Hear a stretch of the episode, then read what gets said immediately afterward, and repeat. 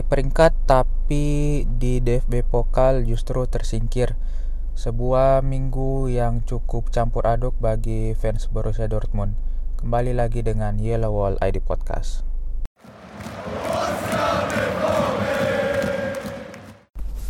Jadi pada weekend kemarin Borussia Dortmund melakoni pertandingan revenge melawan Union Berlin uh, yang di mana saat in ronde kemarin Borussia Dortmund harus kalah di kandang Union Berlin dan menjadi kemenangan pertama Union Berlin di Bundesliga. Uh, kemarin Borussia Dortmund cukup uh, dengan meyakinkan bisa uh, membalaskan dendamnya dengan menang skor yang cukup telak 5-0.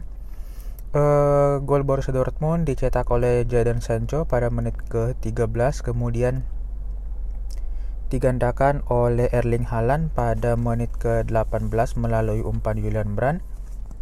Kemudian pada babak kedua, Marco Reus mencetak gol ketiga bagi Borussia Dortmund melalui titik penalti. Kemudian Axel Witsel menambah gol bagi Borussia Dortmund pada menit ke-70.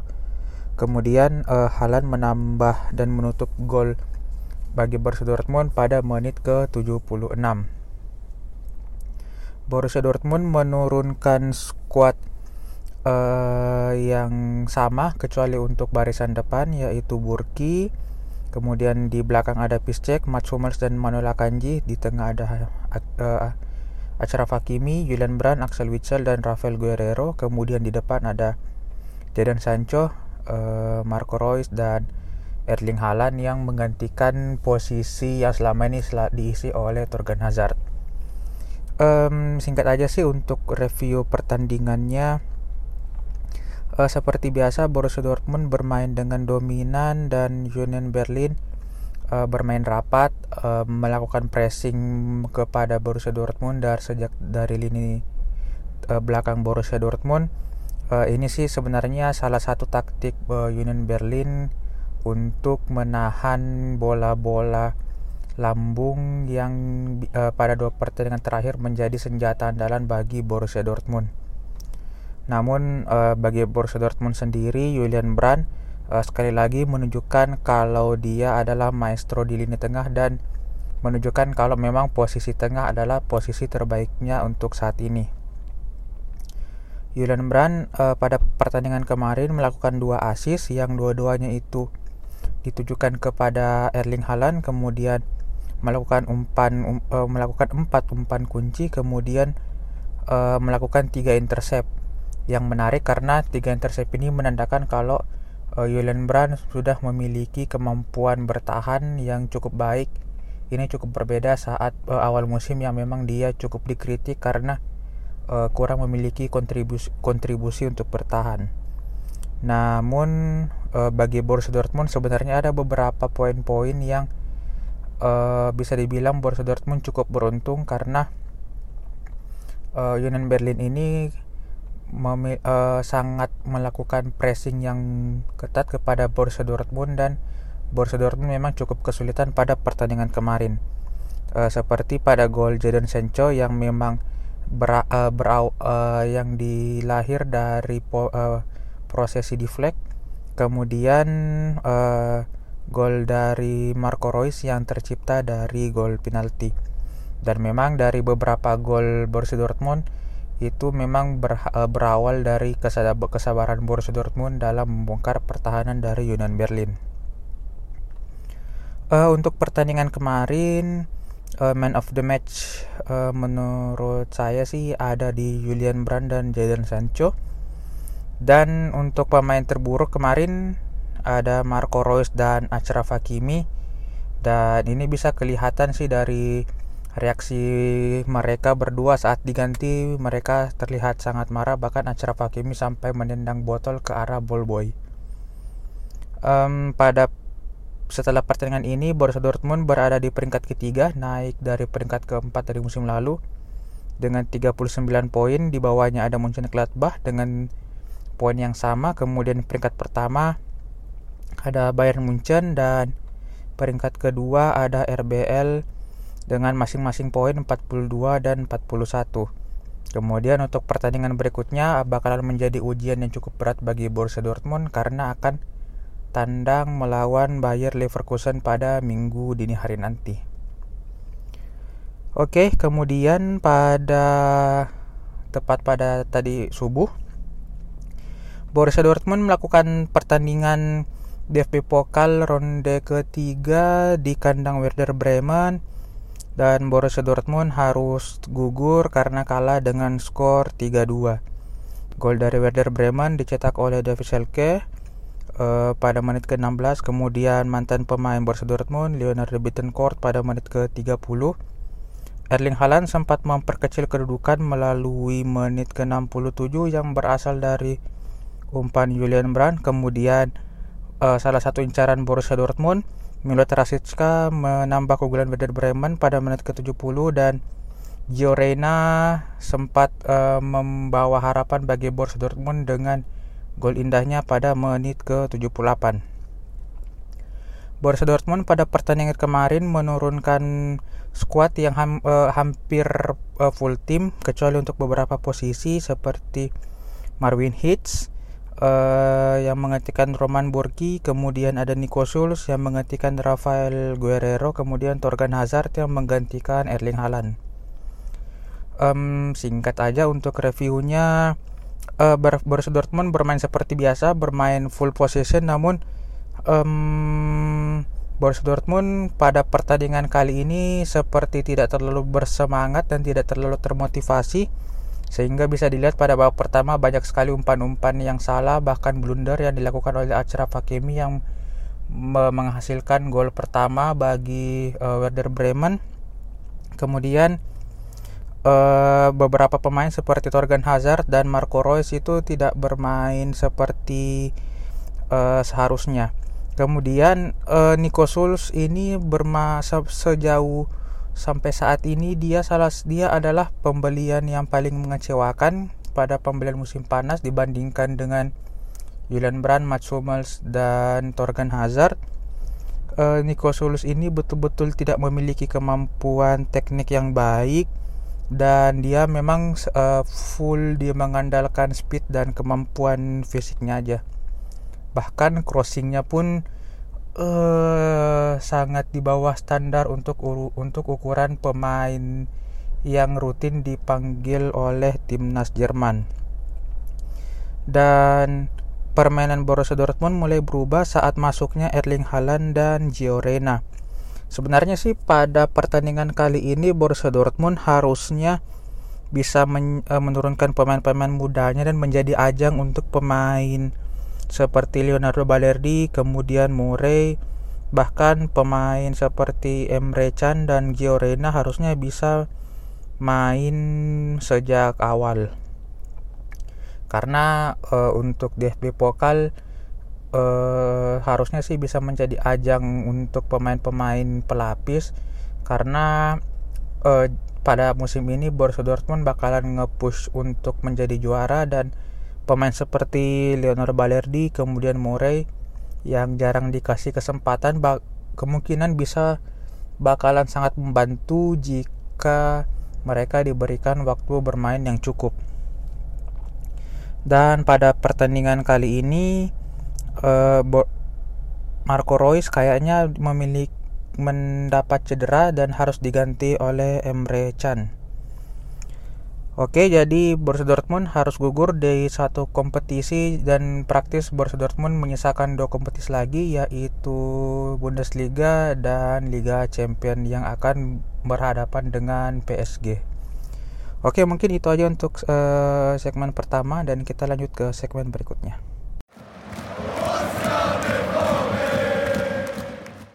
Oke, jadi segmen kedua kali ini bakalan bahas uh, singkat transfer Borussia Dortmund uh, pada hari terakhir penutupan jendela transfer musim dingin. Um, ada transfer yang sudah bisa diprediksi. Nah, kemudian namun ada juga uh, transfer yang mengejutkan dan ada juga transfer yang um, sebenarnya sudah di, bisa diprediksi namun uh, endingnya cukup mengejutkan. Jadi untuk yang bisa diprediksi yaitu seperti sudah dibahas pada episode sebelumnya uh, masuknya Emre Can ke Borussia Dortmund uh, dengan ini harganya cukup simpang siur tergantung dari beberapa media. Kalau dari media Italia mengabarkan kalau si Emre Can ini bergabung dengan Borussia Dortmund sebesar 30 juta euro.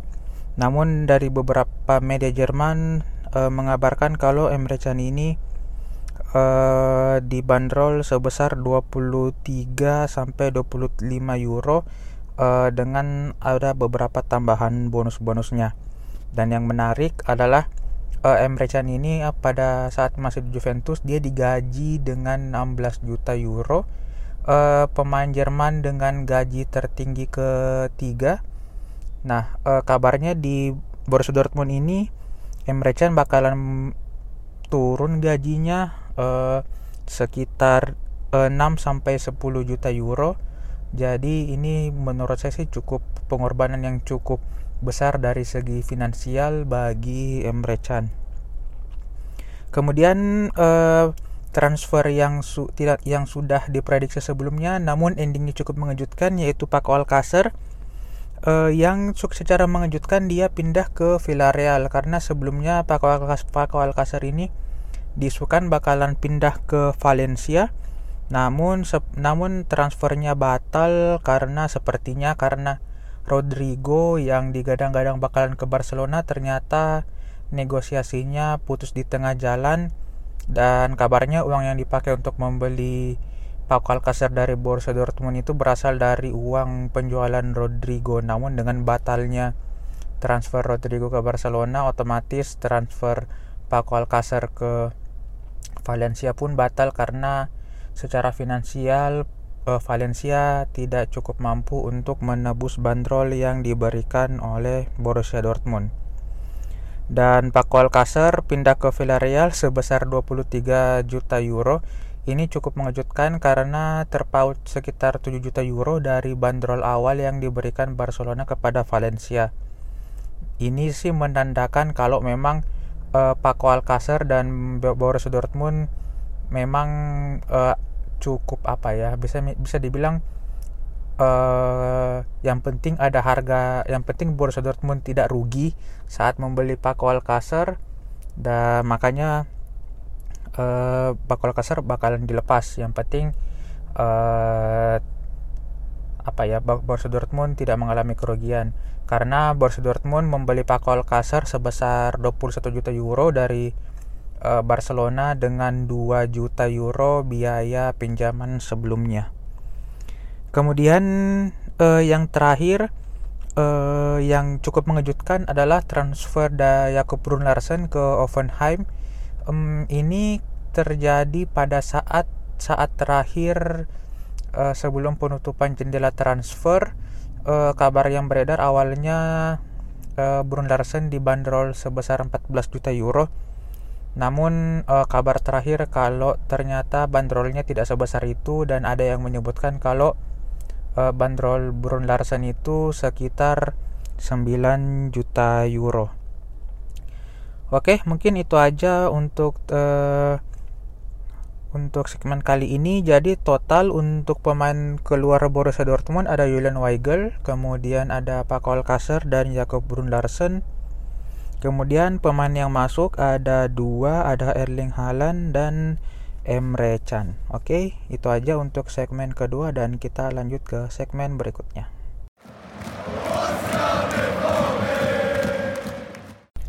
Jadi dengan ditutupnya jendela transfer musim ini eh, praktis ada pemain yang baru di skuad Borussia Dortmund dan ada pemain yang harus pindah dan yang tersingkir. Um, secara garis besar sebenarnya uh, skuad Borussia Dortmund tidak ada perubahan yang banyak namun bagi beberapa apa ya bagi beberapa pengamat sepak bola uh, transfer yang dilakukan oleh Borussia Dortmund ini adalah untuk menambah kualitas pemain yang dimiliki Borussia Dortmund sekarang. Jadi contohnya seperti uh, Paco Alcacer yang pindah kemudian diisi tempatnya oleh Erling Haaland kemudian Julian Weigel yang pindah ke Benfica yang diganti posisinya oleh Emre Can dan Jakob Brun Larsen yang pindah ke Hoffenheim itu diisi oleh Gio Reyna yang naik kelas dari Borussia Dortmund Junior. Uh, jadi secara garis besar sebenarnya tidak ada perubahan yang cukup signifikan dari uh, dari apa ya dari formasi Borussia Dortmund uh, cuma uh, ada beberapa pemain yang memiliki role yang cukup lebih dari satu yang bisa mungkin sih bisa sangat berguna bagi Borussia Dortmund. Bahkan mungkin aja membuat pusing si Lucien Favre. Jadi untuk uh, Erling Haaland sendiri, Erling Haaland udah jelas dia masuk um, sebagai seorang striker menggantikan posisi Paco Alcacer namun uh, pada Hinrunde kemarin Paco Alcacer kebanyakan cedera sehingga posisi depan Borussia Dortmund diisi oleh Torgan Hazard, Marco Reus dan Jadon Sancho yang bermain sangat kompak dan sangat fluid pada Hinrunde kemarin dan bisa dibilang cukup berhasil. Dan dengan masuknya Erling Haaland otomatis uh, ada satu dari tiga pemain ini yang harus tersingkir dan sampai saat ini salah satu yang harus dikorbankan adalah uh, Torgan Hazard. Namun ada beberapa kemungkinan rotasi jika memang uh, Erling Haaland tetap bermain bisa saja uh, Torgan Hazard yang tetap main dan Marco Reus yang harus dicadangkan karena memang uh, dalam beberapa minggu terakhir performa Marco Reus ini sangat menurun bahkan jauh menurun dibandingkan pada musim sebelumnya. Jadi beberapa fans Borussia Dortmund sih menganjurkan Lucien Favre untuk uh, melakukan bench terapi kepada Borussia, uh, kepada Marco Reus terlepas dari Marco Reus ini adalah seorang kapten bagi Borussia Dortmund. Kemudian ada Gio Reyna. Gio Reyna ini yang dipersihkan sebagai pengganti Jakob Brun Larsen yang pindah ke Hoffenheim. Gio Reyna ini adalah seorang winger yang bisa digunakan uh, untuk rotasi uh, Jadon Sancho atau Torgan Hazard atau uh, menurut beberapa uh, orang apa beberapa akun yang mengikuti Borussia Dortmund Junior uh, Giorena ini bisa dipakai untuk mengisi posisi dari Marco Reus. Dan uh, saya cukup berharap kalau Giorena ini bakalan sering dimainkan karena musim depan Jadon Sancho kemungkinan bakalan pinta, pindah dan jika Giorena ini bisa memiliki penampilan yang sangat impresif bisa jadi Borussia Dortmund tidak harus membuang banyak uang untuk membeli uh, winger baru dan bisa digunakan untuk menambah kualitas squad-squad uh, Borussia Dortmund terutama lini belakang. Kemudian uh, yang terakhir yang cukup memusingkan sebenarnya adalah uh, Emre Can. Nah Emre Can ini dia uh, secara historis dia bisa banyak di pos banyak posisi. Dia bisa di tengah sebagai posisi aslinya adalah sebagai seorang pemain tengah bisa sebagai central midfielder, bisa sebagai attacking midfielder, bahkan bisa sebagai defensive midfielder. Dan untuk pemain per, pemain bertahan dia bisa sebagai center back dan bisa sebagai back kanan. Nah, untuk uh, pemain untuk posisi central midfielder Emre Can ini bisa dipakai sebagai rotasi untuk Axel Witsel namun mengingat kedua pemain ini bisa dibilang pemain uh, marquee player atau pemain yang besar, mungkin agak susah jika uh, salah satu dari pemain pemain ini yang bakal menjadi pemain rotasi. Jadi mungkin aja bisa Emre Can menjadi double pivot uh, dengan uh, Axel Witsel kemudian dengan uh, rotasi uh, Julian Brand mungkin Julian Brand istirahatkan atau bisa aja si Julian Brand dimajukan posisinya menjadi pem, uh, menjadi attacking midfielder uh, yang rotasi dengan Marco Reus. Jadi uh, posisinya Emre dan Axel Witsel sebagai double pivot, kemudian Julian Brand uh, maju ke depan mengisi posisi Marco Reus dan Marco Reus dicadangkan.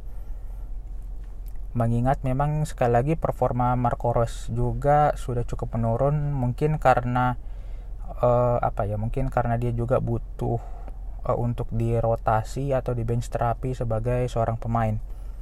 Kemudian uh, untuk posisi back kanan uh, Achraf uh, Emre Can ini dia uh, cukup sering dimainkan sebagai bek kanan saat di Liverpool oleh Jurgen Klopp. Nah, untuk posisi bek kanan ini bisa jadi dia uh, rotasi dengan Achraf Hakimi atau bisa saja si Achraf Hakimi pin, dipindahkan ke sisi kiri, Emre Can di kanan dan mengistirahatkan Rafael Guerrero.